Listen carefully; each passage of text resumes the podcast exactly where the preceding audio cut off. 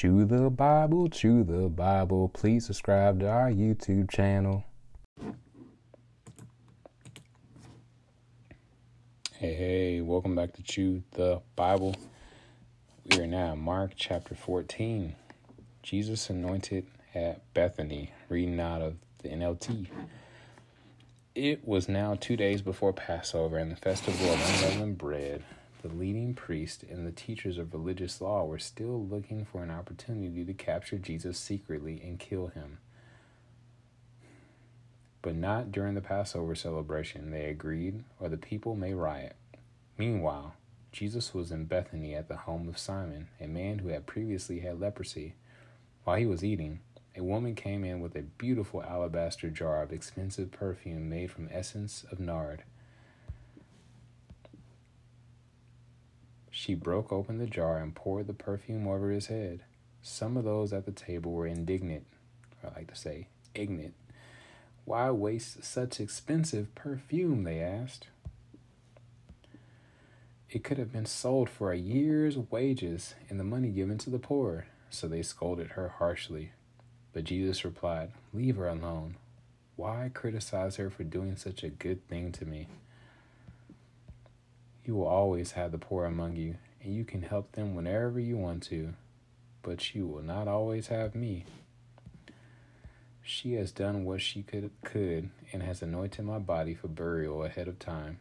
I tell you the truth, wherever the good news is preached throughout the world, this woman's deed will be remembered and discussed. As I've said before, it's interesting that we don't even know this woman's name, but she's known as the woman who poured the woman with the alabaster box of oil. And once again, go listen to the CeCe Winans song on this. You don't know the cost of the oil. Oh man. I just realized my mic is not plugged in. If I plug it in, then it's going to stop the audio. So I have two choices either just roll like this, talking to the phone like I did used to do, or stop everything and yeah, no, we ain't gonna do that. Let's keep going. How long has it been like this? Did I do the last recording like this and think I was plugged in?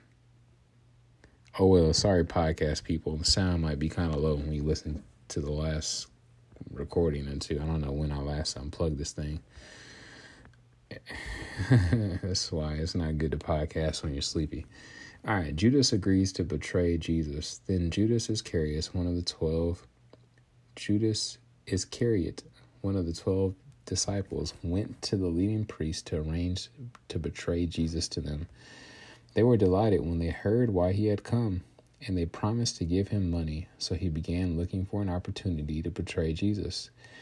The Last Supper.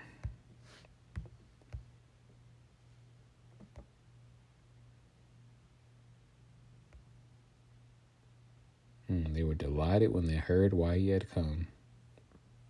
And they promised to give him money. I wonder if they didn't give him money, if he still would have done it. Was that his primary motive for betraying Jesus? Or was there something that Jesus said or did that caused him to.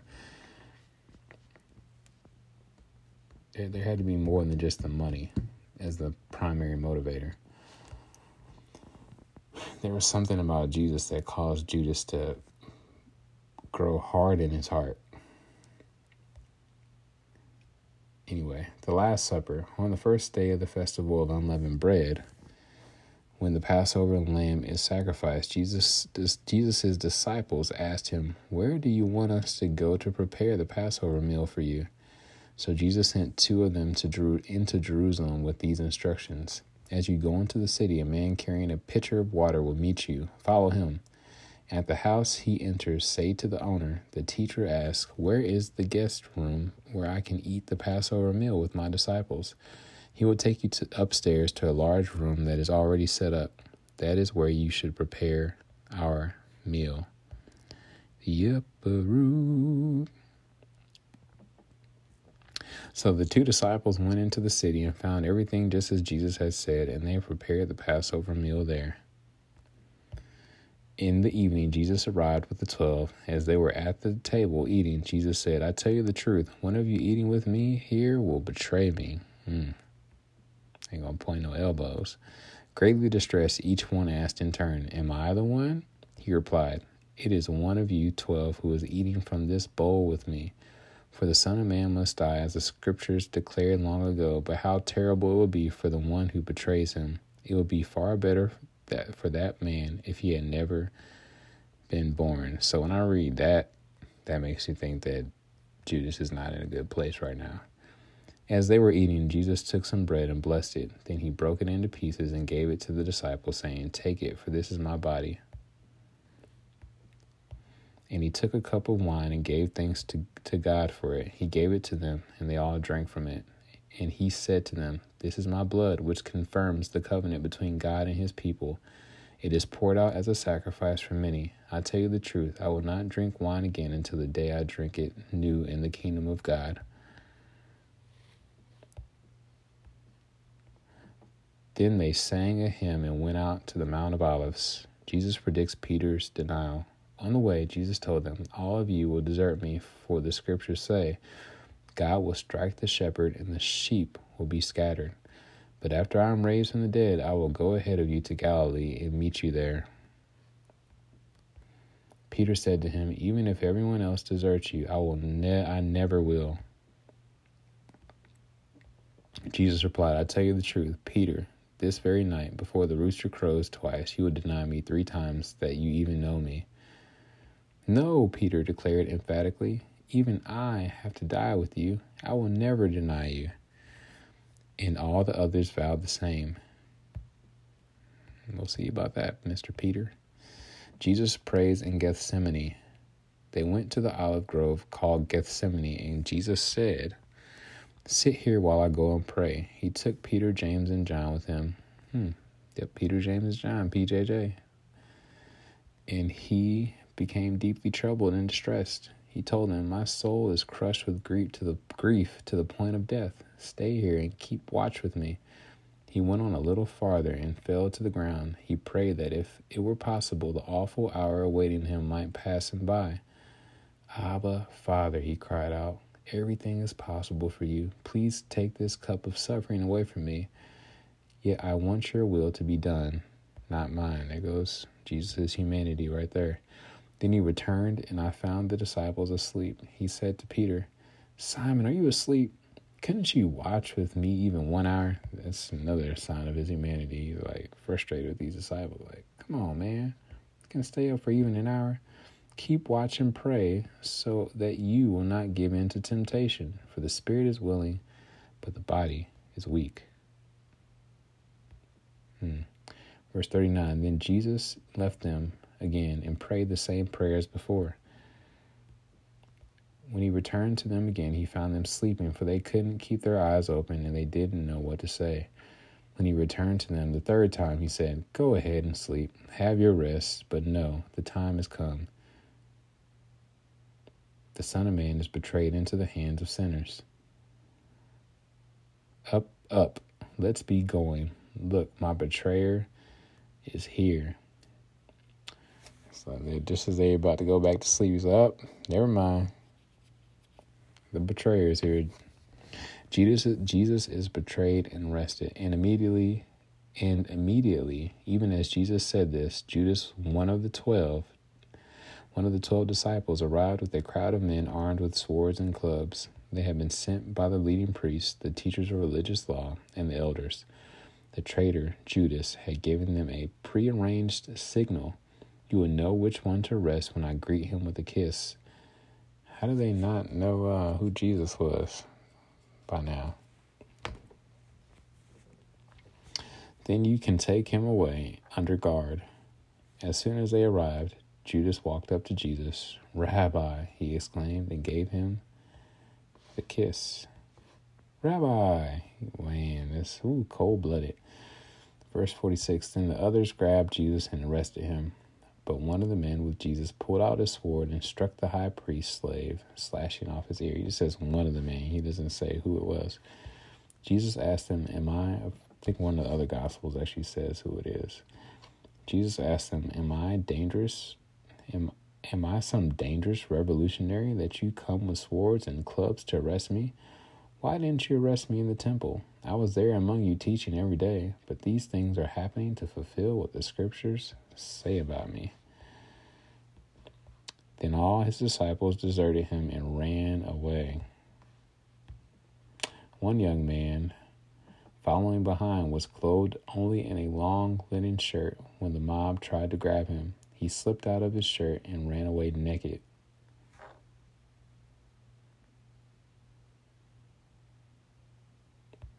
I wonder who that disciple was that ran away naked. Interesting that he puts that in there.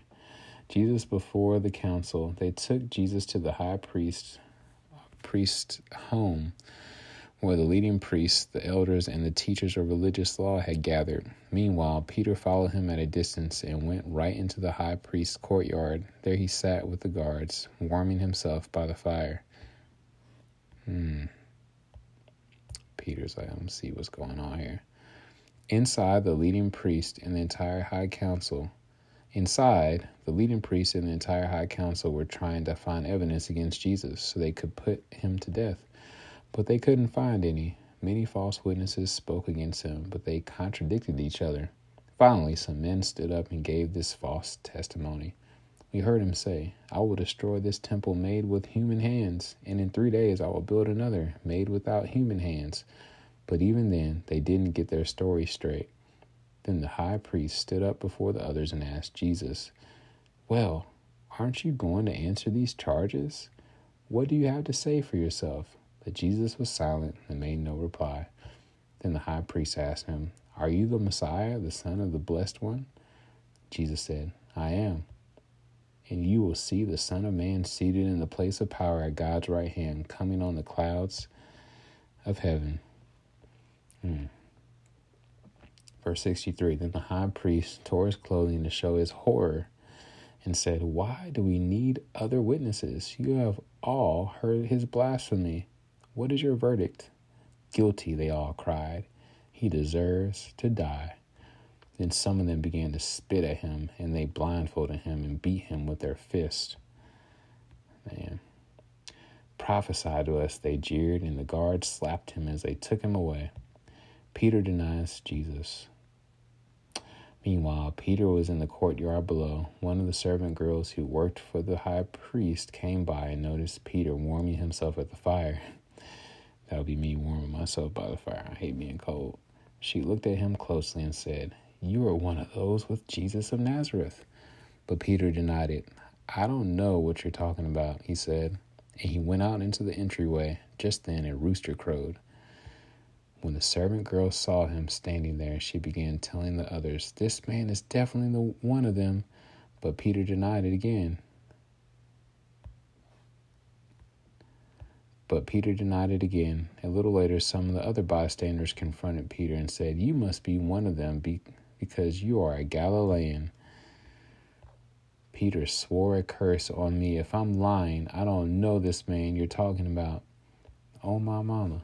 And immediately, the rooster crowed the second time. Suddenly, Jesus' words flashed through Peter's mind Before the rooster crows twice, you will deny three times you will deny three times that you even know me. And he broke down and wept. Romans 3:23 says for all have sinned or missed the mark or veered off the path and fallen short of the glory of God or God's perfect standard. Romans 6:23 says for the wages of the cost of that sin is death or eternal separation from God. But the free gift of God is eternal life through Jesus Christ our Lord. Romans 5 8 says, But God demonstrated his love toward us, or showed his love toward us, in that while we were still yet sinners, Jesus Christ died for us. Romans 10, verse 9 through 10 says that if we will confess with our mouth that Jesus is Lord and believe in our heart that God has raised him from the dead, we will, not might be, not maybe, we will be saved. For with our hearts we believe we are now in right standing with God, and with our mouths we confess that we are now saved.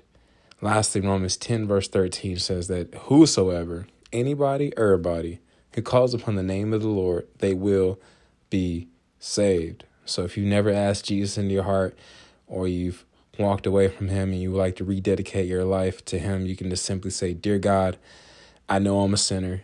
I know my sin deserves to be punished. I believe Jesus Christ is the Son of God who died for me and rose from the grave. I want to turn from my sin and trust Jesus Christ alone as my Savior. Thank you for the forgiveness and everlasting life I can now have through faith in Jesus. In Jesus' mighty precious name I pray. Amen.